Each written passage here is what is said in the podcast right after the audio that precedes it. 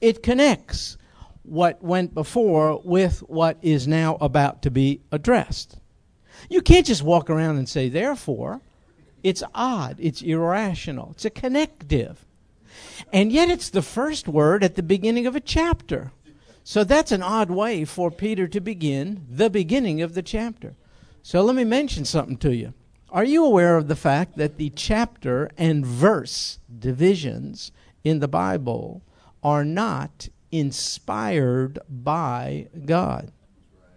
They were done by a human several hundred years ago, and we ought to be grateful to God for it because it facilitates our handling of the Scripture. For instance, it wasn't very difficult at all for us to begin at the same place today. I merely said, Would you locate 1 Peter chapter 2? If it wasn't for the chapter division, we'd be wandering around. We know somewhere it's in the New Testament. So we're grateful for the chapter and verse divisions, but don't be bound to them. What I mean by that is the fact that chapter 2 begins with therefore does not keep us from going back to chapter 1 to see what the therefore is there for. That's kind of cute. Have you heard that before? Yeah, okay, well, you heard it here. Thank you. So let's do that. Would you glance over chapter 1 briefly and just share with the class what's said there? What do you see that might be the explanation for the word therefore in chapter 2? What has preceded it that's connected perhaps to it? What's in chapter 1? Yes, ma'am. The Lord endureth forever? Absolutely. The e- eternality of Almighty God. Thank you so much. What else? Don't be afraid. Yes.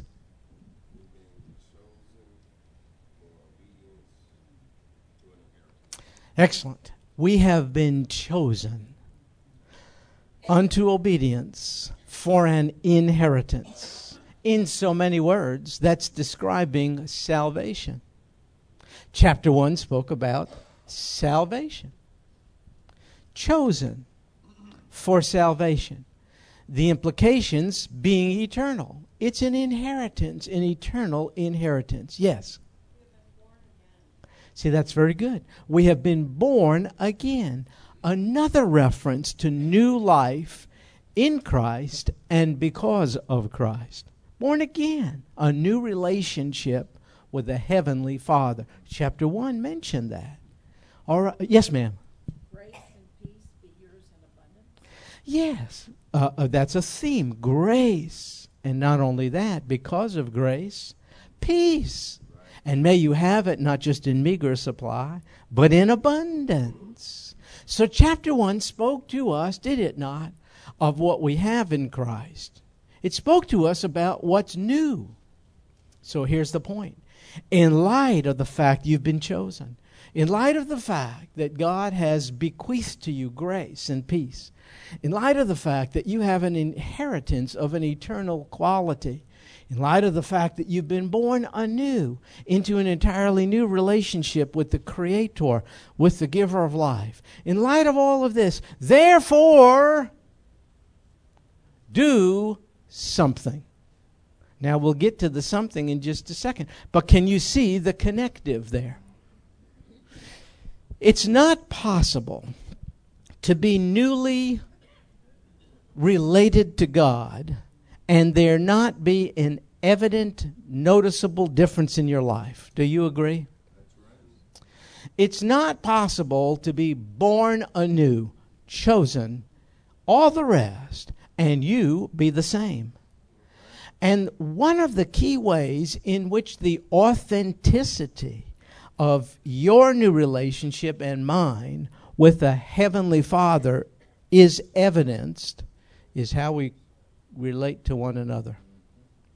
Hence, Peter says, therefore, in light of salvation, putting aside all these things. Those are all the things we might be prone to do with reference to others. We might be prone to be malicious. We might be prone to be filled with guile. That's deception. We might be prone to be hypocritical. That's to be inconsistent. We might be prone to envy what others have. We might be prone to slander, sin of the tongue, put down somebody else in order to elevate our own position. So here's what Peter is essentially saying the proof of the newness of your relationship with God is that you will do human relationships in a new way. If you continue relating to others in the same way you always have, there's reason to believe God has not wrought a salvation change in your life. So, the proving ground for the authenticity of our new relationship with God ought to be a new way of conducting ourselves with reference to one another. It is not possible to say, Our Father, but to mistreat other of God's kids maliciously, hypocritically, enviously, with deception, and slanderously. Now, that doesn't mean we don't do inappropriate things once in a while. I'm talking about patterns of human behavior. If they're not being changed, there's reason to believe, good reason to believe, there hasn't been change in the way we relate to Almighty God. How could it be that we would be born anew, a temple of God's very spirit and mind, and it not show forth in the way we conduct ourselves with one another? So the legitimacy, the authenticity of the vertical relationship is manifested in horizontal relationships. It is not possible to honor Christ while at the same time dishonoring other Christians. It's not possible. In fact, it dishonors Christ when we do not respond appropriately to other Christians because he saved them too. Our Father. It's a collective community. We're saved out of the world and into a new body. So, the therefore is very, very key and very, very important. Peter is not saying stop being malicious, stop being filled with guile, stop being hypocritical, stop being envious, and stop being slanderous in order to be saved. No. He's saying, chapter 1, you have been saved. Chapter 2, therefore, live differently. Can you see the difference? If chapter 2 preceded chapter 1, then we would be talking about working our way to salvation. If chapter 1 began with this exhortation, stop being these things, then the implication would be that we could save ourselves simply by living better. Can you see the importance of chapter 1 preceding chapter 2? Could I tell you something? if it didn't happen this way, we'd be in a heap of trouble because I don't think we can stop doing these things in our own strength. These come naturally, don't they? But if you had the supernatural experience of being saved, salvation is supernatural. It overcomes your nature, and God comes upon you, in you. if you've had that experience, it ought to show. Therefore, live differently.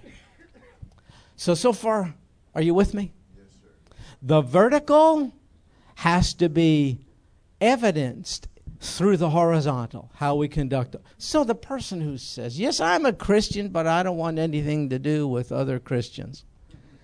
I, I, that person can be a Christian, but it is not what that person's Messiah, what that person's Christ would have. He wants us to relate to one another in a proper way. And here are some improper ways. Therefore, in light of the fact that God chose you and saved you and gave you an eternal inheritance, in light of the fact that you've been born again, in light of the fact that you've been justified, hey, hey, hey, spread the wealth of grace and mercy with reference to one another. All right. In fact, like newborn babies, verse 2, it's a metaphor like newborn babies. You're not a newborn baby, you're an adult. But like a new everyone here can relate to a newborn baby. The needs of a newborn baby are nourishment. The newborn baby is not going to grow and mature without nourishment, and the primary source of nourishment for a newborn baby is milk. So, like newborn babies, long for the pure milk of the Word. It's a metaphor. The Word is not milk, it's like pure milk. Why pure? Folks, when you read the Bible, you can be absolutely at ease, uh, confident, relaxed. You do not have to use a lot of discernment. You do not have to judge whether the Bible is trustworthy, reliable, accurate, with or without error, whether it can be counted on. It's pure milk. There is nothing else. Whatever else you read, you better put your thinking cap on and you better decide whether it's true or not. But when you read the Bible, you can just in an unbridled fashion enter in it are true. It is without error. It's perfectly internally consistent. It's pure. There's nothing that defiles it. It's the one place where you can go where you can be totally assured you're on safe and secure ground. When you get your head in the Bible, you can be absolutely free of any concern for its authenticity. It's from God. And we ought to long for. You know what one of the mark of a, marks of a truly reborn person is? A growing hunger for the pure milk of the Word of God when a baby is born in a biological sense, nobody teaches the baby to cry for milk. It's innate, it's part of being physically born. You get hungry for pure milk. And part of being spiritually reborn is that there ought to be a newfound hunger for the pure milk of the Word of God. I must say, the person who says, Yes, I'm a Christian, but I have no real interest in the Bible, I don't know. That's like a newborn baby if he or she could speak, saying, Yes, I'm a newborn, but I have no interest in milk. It just, it. And the one hunger which you ought to ask God never to satisfy fully is your hunger for the pure milk of His Word. In fact, you ought to say, God, would you increase my appetite for it? Don't let me be so satiated by it that I'm full. I always want to have room for it. So expand my capacity to take it in. So you're doing a wonderful thing today. You're coming to this place in part to take in the pure milk of the Word of God. Wonderful. And there are other ways, aren't there? You can read it. Can I encourage you to read it? It's getting to be a lost and dying art, reading words on paper. Everything is electronic and fast. We usually do three things at once now. Nobody just watches the news. Now you watch the news and you got this creeper line on the bottom, and then you got this thing on the side. Could I encourage you to give a try at uh, the simplicity of just reading the Bible. Just open it to any book and read from the beginning of that book of the Bible all the way through. So you can listen to the Word of God as you're doing today. Uh, you can read it. You know what you could do? You can think about it. That's called meditation. Not some crazy kind where you empty your mind. No, no biblical meditation is when you fill it with the Word of God. So you just think about it. That's all it is. Reflect on it. Another thing you can do is to memorize it. Can't tell you how helpful that is if you memorize Scripture. Then it's with you at all times. You can study it, for you, you can get into a, a Bible study, this one, a different kind of one. Anyway, there are many ways to take in the Word of God. Uh, uh, anyway, my, my thought is I hope your hunger for it is growing and growing and growing, just like a newborn babe longing for Why? So that you may grow in respect to salvation. What does that mean? Well, it surely means growing in an understanding of the implications of your salvation. But I think it means more. When it says growing with respect to salvation, think about this. Things are different for you now. You once lived as an unsaved person. Having been saved, now you're to live as a saved person. When the Bible says grow with respect to your salvation, it means grow in every area of life in keeping with the fact that you're now saved. I remember, for instance, when I was uh, led to the Lord in the military a long time ago, I remember uh, taking in the pure milk of the Word of God and finding out that uh, God had a different attitude towards money than I did. I knew about what the surrounding populace told me about money. You work for it, you make use of it for your personal sustenance and enjoyment, for sure. And, and there's nothing wrong with that. But then when I read the Bible, I found out what was on God's mind was also sharing it. Well, that was kind of different for me. And then I remember finding out, with respect to my salvation, that God had a different way for me to relate to people of the opposite gender. I didn't know how to do it properly. How do you know that?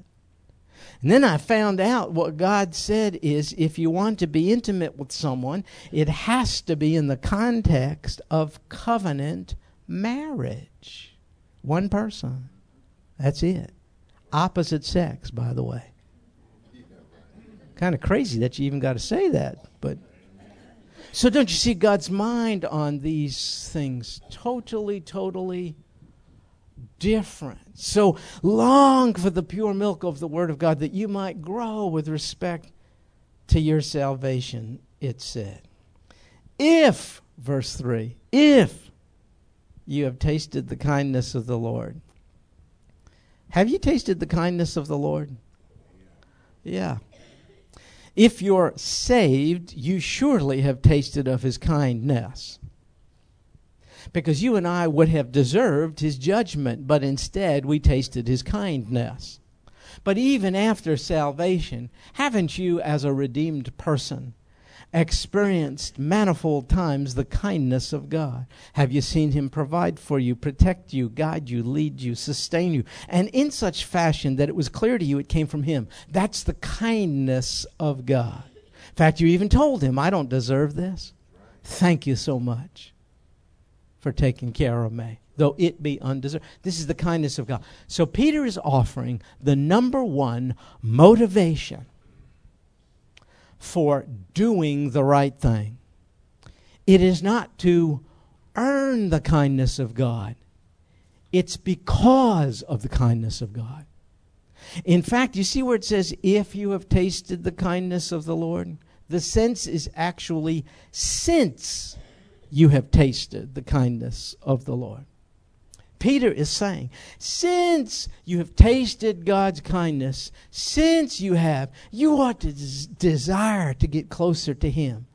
You ought to have a desire for His Word, for His thoughts, for the expression of His heart in the Bible. You ought not fear Him. You ought not be reluctant to draw near to Him since you've tasted of His kindness. You found out he's not angry with you anymore. There is no hostile relationship. He's not your adversary. He's your Abba Father. Since you have tasted of his kindness, therefore you ought to have a desire for the Word of God. I mean, none of us wants to spend time with someone we don't feel comfortable with. None of us want to spend time with somebody uh, who well, we wonder, what does that person think of me or that person doesn't like? Well, Peter says, Yeah, but you've tasted of the kindness of God. Chapter 1 grace, mercy, regeneration, salvation, eternal inheritance, all these things freely given. Since you have tasted of those things, oh, you ought to really, really have an unbridled desire to get to know Him more. So the only acceptable motivation for drawing near to Christ is that He has first gone ahead of you and shown you His kindness. It should not be fear. It should not be to win His approval or favor. No, no, no. You've already tasted of His kindness. Therefore, you ought to just desire to spend more time with that one who loves you most. So, since you have tasted the kindness of the Lord, and and coming to Him as a living as to a living stone. That's, that's a reference to him. Coming to Christ, who is described here as a living stone, which has been rejected by men. Though a living stone, many throughout the centuries have rejected him. But, but, he is choice and precious in the sight of God. So this is interesting here it appears that God's verdict with reference to his son contradicts the verdict of others with reference to his son. God's verdict with reference to the son is that he is choice and precious. But the opinion of others is that he ought to be rejected. So, just as a matter of logic, don't you think it makes more sense to have the same opinion of God's Son as God does of His Son? Do you realize you're in jeopardy if you have a different opinion of His Son than He does? In fact, let me tell you this how you respond to God's Son determines how the Son's Father will respond to you. Exactly. Can you buy that? Yeah, I, I, uh, let me put it to you this way. If you have a child or a grandchild and someone mistreats your child or grandchild, what does that do to you? You immediately get motivated to go into action, don't you? How much more God the Father? If you mistreat, reject, ignore, or are indifferent to his son, don't you think his father is disturbed? Your eternity, therefore, depends on rendering the right response to the Son of God. How you respond to God's Son determines how God responds to you. Not how virtuous you are, not how good you are, not what promises you make, not what your church affiliation is. No, how you respond to God's Son determines how the Son's Father responds to you and me. You know what He's going to say when we stand before Him? In so many words, What have you done with my Son? And if you say, I have rejected him, the Father says, Yeah, but to me, he was choice and precious. I reject you. But if you say, Father, I have revered the Son, I have seen him to be, by your grace, exactly who you said he is. He's a living stone, he's choice and precious. He's categorically different. He's no pretender to the throne. He's different than Buddha, Mohammed, Moses, and all the rest. He's the only begotten Son of God. Father, your Son is the way, not a way, the truth, not just an alternative truth. He's the life. He's the giver of life. He's the giver of new life. Father, I've accepted your Son as the living stone, choice and precious in your sight and mine too. And the Father says, You have responded rightly to my Son. Live with us throughout eternity. You see how it works? Salvation has to do with rendering the right personal response to the Son of God. Is He Savior? Is He Forgiver? Is He your Savior? That's the right answer. That's the right response to the Son. So he's been rejected by men, but God's opinion of him is entirely different. In God's eyes, he's a living stone who's choice and precious. And not only is he a living stone, look, verse 5, you also. Now, I, I, I, these are great words. He has the character of being a living stone, but hang on. This is addressed to Christians. You also, as living stones. There's a quality of life which you possess, which is the very life in you now of the living stone, who is none other than Christ Jesus. The same description of him is accorded to you if you belong to him. That's pretty cool. You're not dead and dying. You're not junk. You're not worthless. You're not a piece of rubbish cast uh, outside the gate on a rubbish pile. He is the living stone. You also, as living stones, are being built up. Now, this is God's building program. He has His own. It doesn't have to do with the physical building in this case, it's a spiritual building. You also, as living stones, are being built up as a not a physical house, a spiritual house can you tell me what another word or synonym is for spiritual house there? What are we talking about? Anyone have any thoughts or maybe? Yeah, Jess? That's the church. The church, th- this building, no, no, no, no, no, no, no. The church, meaning people around the world and in every age who have rendered the right response to the Lord Jesus become part of God's spiritual house. So, so it, if you're one of them, you're a living stone, and what's God doing in you and through you? Well, He's building you up along with the other living stones, members of His church, so as to be a spiritual house for what purpose? A holy priesthood.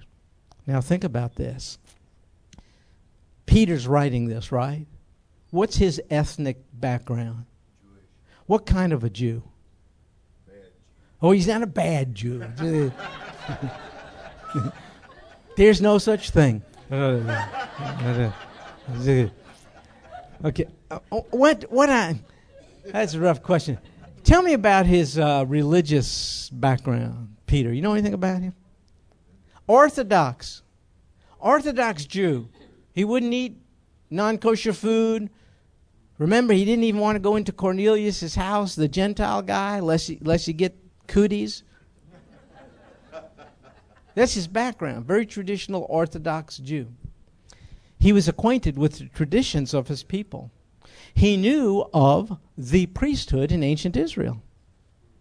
And the priesthood in ancient Israel were a select group, exclusive you had the general people of Israel. They're called Am Yisrael, the people of Israel. But from the collective came a very special group, descendants of Levi, Levitical priests. They were set apart. You know, they were given their own land and all this other kind of stuff. And what did they do? They represented, they were supposed to, God to man, and they interceded between man and God. They offered sacrifices, did they not? Now, Peter is saying, not reference to the exclusive Levitical priesthood, he's saying to all those who've experienced the truth of chapter 1. He's saying to all those, Jew, Gentile, anybody. He's saying to all those who've been born anew, you are being built up into a holy priesthood. That means you now are the ones who are given the privilege of representing God to man. You're now given the privilege of standing in the gap between man who doesn't know God and a holy God. You are a holy priesthood. So, you know what one of the big challenges is in the Christian life? Just live up to who you are. That's rough. Uh, generally, we're living below our new status in Christ. Generally, we're not living like a holy priesthood, we're living like junk, we're just still wondering where, how do we stack up? Uh,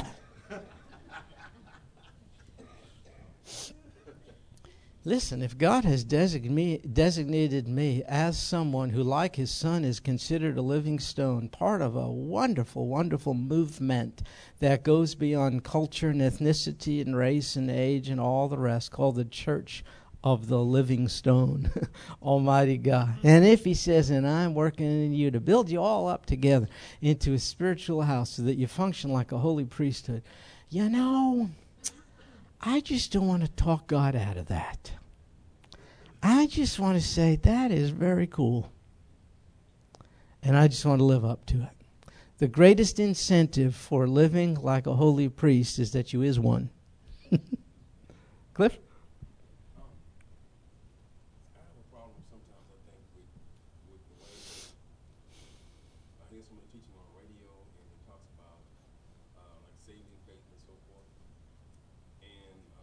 Yeah. Doing this, that kind of the evidence of our essential basically how we live in the US or you know before this book, and then it says, stop doing this, that, and the other thing and you gotta coordinate the two 'cause doing these other things, yeah. Saying that you're not that. Yeah. So I don't know how to put all that together. It's a great question. Great, great question. And and Clifford is saying, uh, if you didn't hear, um, it's a great question. Tell me if I got this right. We are saved apart from works, and yet the exhortation sometimes you hear from people, and surely even in this book, is that we ought to behave differently. How does the, how do the two go together? Well, I think it's the whole book of James, if you think about it, where the writer says faith, but which is apart from works, is in effect a faith that's dead. It's not real. Because real faith reveals the evidence of itself in new behaviors.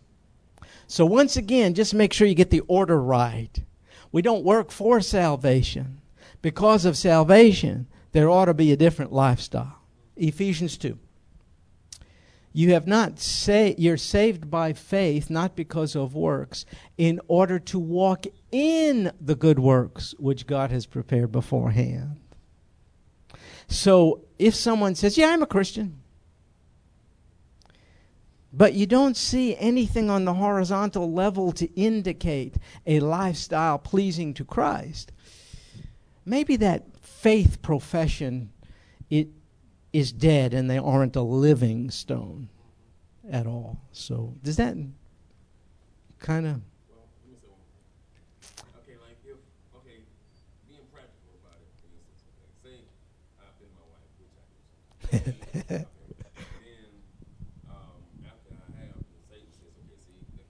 oh. I got you. You know. Oh you know different than the other guys. Yes. Then that accusation seems to kind of hold because I did, I did that. Yes. So then, of course, I don't. Uh, what do you do after you did that? Okay, here's the point. Here's here's here's what Cliff is saying. There are times he said when he offends his wife, uh, and knowing you often, I'm sure, and so, so then then he says he can sense the accusation maybe from others. You know, you're supposed to be different, but you're, you're doing what others what others are doing. But there's a difference. You're bothered by it. And that's the conviction of God's very spirit in your life. You used to do things with impunity didn't bother you at all. Now you have added to your fleshly nature, and you still got it, Cliff. You're you're just fleshly. I know you. Spend five minutes with that guy, and you'll, no, but added to the fleshly nature is God's nature in you. So, so, so, so, now you're getting the influence of God's Spirit in you, and part of it is you're bothered by the things which never bothered you before. So, what we're talking about here is not sinless perfection. Oh, no. We're not there yet. We're talking about patterns of unchecked sinful behavior. Patterns of unchecked, not incidences of sin. That's all of us. Okay, good. I'm not going to ask you if that worked because I don't want you to say anything else.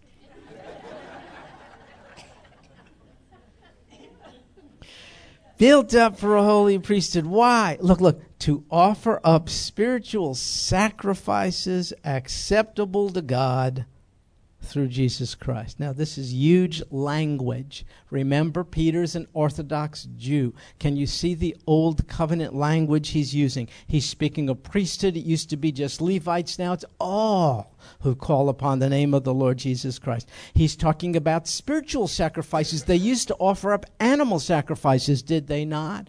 Bulls and goats and birds and unblemished lambs and stuff like that. We don't do that anymore. Why don't we do that anymore? Yes, the ultimate Lamb of God offered up himself and then said, It is finished. And he sat down. So we don't offer animal sacrifices anymore. So God is calling for spiritual sacrifices acceptable to God through Christ Jesus. So I want to ask you can you give us a little bit of a sampling here as a class? What are spiritual sacrifices which we, as a holy priesthood, are now called upon to render to Almighty God? Yes, ma'am. That is really good. Can you all turn? Uh, our sister said the sacrifice of praise. Can you turn to Hebrews chapter 13 just for a second? Chapter 15. Hebrews 13, verse 15. The reason why I say that's such a good answer is it's the one I came up with. Hebrews chapter 13, verse 15. Quite interesting. Through him, that's the Lord Jesus. Hebrews 13, 15.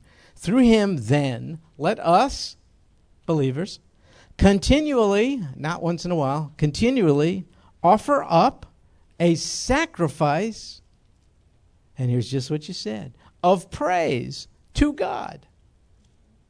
That is the fruit of lips, the product of our words, in other words, the fruit of lips that do what? Well, that give thanks to his name. So I ask you, why is doing that a sacrifice? Praising God and expressing thanksgiving to him. Can you please tell me why that is sacrificial on your part or mine? Think about it. Willard? I know it pleases him, but what a sacrifice by definition implies a cost. What's it costing you to praise God? Yes, sir. Time. Time. We'll get to that in just a second, but I love what you said. We give up time. You know what we're doing with most of our time? Thinking planning, holding on, worrying, trying to control life's circumstances, protecting ourselves, safeguarding, preparing, arguing, criticizing. I don't know what. If you stop using time that way in order to praise God and thank Him, that is a sacrifice of your time. You're right. And then this wonderful lady said, also, it's not our nature. And she is right. Can I tell you what our nature, well, you know what your nature is. You're self centered. So am I. Nobody teaches you to be self centered. That newborn, cute little baby is a self centered little critter from the time he or she is conceived. That is human nature. Praise, by definition, is an other centered activity. Praise means we get our eyes off of self centeredness and focus instead on the holy other who is God Almighty. Praise is a spiritual sacrifice. Can I encourage you to do it more? I shall confess to you, I struggled just like you and sometimes whole blocks of time in my personal life go by when I realize I haven't taken time to praise or thank God, and I don't know how long. I'm too busy trying to take care of myself. Have you ever praised God by reminding Him who He is? That's what praise is. It's to uh, reflect back to God His characteristics or attributes. So I want to challenge you to do something. When you find yourself being unsettled in your mind, and it is affecting your emotions, and that's just about everyone here to one degree or another. See if you can interfere with the downward spiral. See if you can interfere with it a little bit by sacrificing your thought life and that preoccupation and praise God. So, for instance, God, it has come to my attention that you're really good. I do not feel good at present. But that does not minimize the fact that you are by nature good. And God, let me just remind you that though I believe everything you do is really good, I don't get it. There's a bunch of stuff you do that doesn't seem good to me. Now, God, I cannot talk you out of being who you are. I'm just telling you who I am. I'm limited. And I cannot understand all of your ways, but I just want to let you know your ways are really, really good. And one of the things, God, I want to just remind you about your ways is you don't consult with anyone about them. Because you're good, if you have a plan to do something, it is good, and you can do it without distraction or interference. And the reason why you can do that, God, is because you are, and we call you this time, this, don't we sometimes, God? We call you the Almighty. That means you possess all might to do all that you choose to do. God, you are not like me at all. I'm very limited. And that makes me even more excited about the fact that I'm connected to you because you're not limited, you're unlimited. And God, by the way, something just occurred to me that I just wanted to share with you. I'm reminded of the fact that you are very, very present. You're omnipresent. Otherwise, God, how could I be talking to you right now? In fact, God, I just want to praise you. If you didn't make the way whereby I could feel comfortable talking to you, if you didn't send me a mediator, namely your own son, as a bridge, I'd be talking into air right now. But I am not talking into air. God, it's as if I'm in your throne room with a personal invitation to charge right on in because God, you have made the way. Oh, and by the way, God, I'm reminded of the fact that though I can talk to you, I, I, you know about what's going on with me even before I do. That is very, very cool because sometimes, God, I can't form the words. But if you're all knowing, you know everything about. And God, I'm just reminded about something. Sometimes we say, You are our Father who art in heaven. I love that because I'm stuck here on earth, God, as you know. And sometimes it's quite a burden to be stuck here on earth. It's quite overwhelming and oppressive. But if you're our Father in heaven, you are above it all. You are beyond earth. And therefore, oh God, I'm talking to the one who has the highest and most clear view of all that which concerns me. And God, it just occurs to me that you are not only apart this apart from this space called earth, you're also outside of time. You, you're not limited to past, present, and future. You see the end from the beginning because you are a timeless being. God, this is really cool because I'm like stuck in the present. I don't know what the future holds. Sometimes the future really scares me for crying out loud. But God, I praise you. You have already been to the future and you're getting me there too. I defy you to do that kind of work and not see success in interfering with the downward spiral of depression and anxiety, and general unsettledness. It's a sacrifice. We just praise God, did we not? And so, so you see what it is? It's simply reflecting back to God who you have found out He is. That's what praise is. So, so I, I tell you, I admit to you, I don't do this enough. I worry more. I think more. I reflect more. I'm guilty more. I'm ashamed more. I'm negative more. I'm moody more. Because, no one has to exhort me to do those things. All I have to have is a bad night's sleep. And I'm in a funk.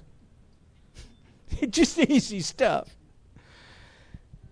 So praise, I tell you, lifts us to the throne room. It's a sacrifice. That's a spiritual sacrifice. He's not looking for blood sacrifices. The shed blood of the Lord is enough. It's a sacrifice, as our brother said. You have to carve out your time to do this. It's a sacrifice. It's contrary to your nature. Get outside of self. Focus on God and your connection to Him for sure. For sure. Now, how often should you praise God?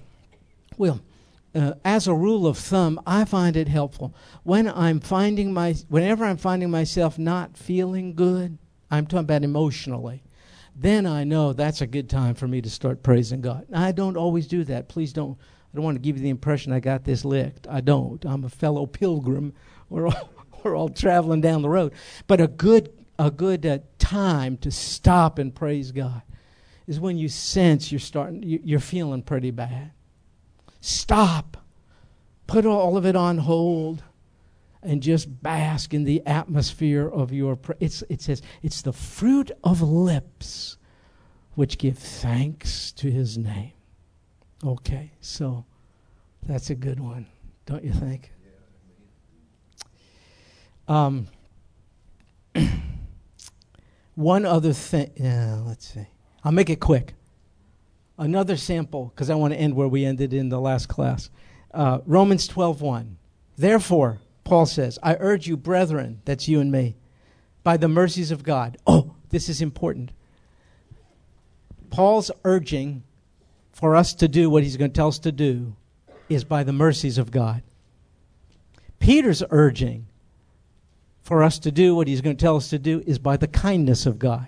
The only proper biblical motivation for doing anything is the mercy and kindness of God which you and I have experienced. You don't if you're doing things because you're afraid of God, you're probably not sufficiently good newsed. You haven't been gospelized. You're still working for his favor. You skip chapter 1 and you're living chapter 2. You didn't have the chapter 1 experience first. The only proper biblical motiva- motivation for doing that which is pleasing to God is the experience of his kindness and mercy. So uh, Paul also says, Romans 12:1, I urge you by the mercies of God present your bodies as a living and holy sacrifice. The best motivation for sexual purity is the mercy of God which you have already experienced the best motivation for handling this vessel or your physical body or mine in a way that's pleasing to God is not being afraid of Him, but it's realizing how kind and merciful He already has been to you. So we're talking about not only sexual purity, but now I'll close with this and I'll step on toes here just very, very briefly.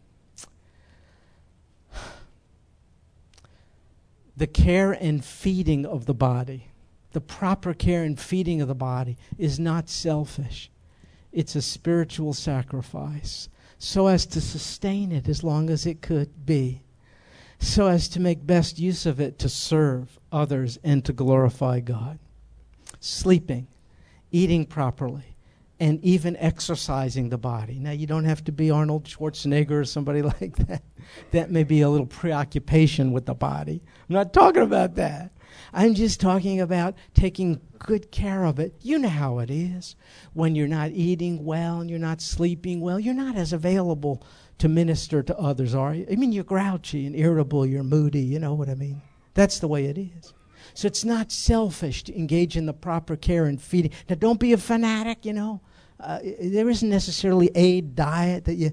I, am not. I, I'm not suggesting. I'm just saying, you know, it may be wise to us to view the proper care and feeding of the body as a spiritual sacrifice, so that we could be alert and have energy, and be as healthy as we possibly can, not as an end in itself, so that we can serve and glorify God for as long as as we can. We don't do this to win God's favor. You're fine. Go home, eat a gallon of Bluebell. God still loves you. Everything's cool. It's probably just going to slow you down a tad bit. That's all we're saying here. You don't have to be some fanatic. Nobody's laying a trip on you. I'm just saying praise is a spiritual sacrifice, so is the proper care and feeding of the body. So there you have it. Me- meddling. That's what some lady said. Now you've gone beyond preaching to meddling. That's how she put it. Lord Jesus, thank you for everything you've done. We're motivated specifically because we're safe and secure, enveloped by your loving embrace. We're motivated to offer spiritual sacrifices. You're not exacting a pound of flesh or requiring blood. It's already been done. It is finished. No, you just want us to live in light uh, of the fact that you've already redeemed us. In other words, you want us to live up to our new status in Christ. You, Lord Jesus, living stone. We also, living stones, built together into a spiritual house, a holy priesthood, to offer up acceptable spiritual sacrifices which please you. That's exciting, Lord Jesus. Thank you for calling us to it. Help us, O oh God, to have such a hunger for intimacy with you that we pore over your scriptures like never before. This we pray in Jesus' name. Amen. Well, God bless you, folks. Hope to see you next time.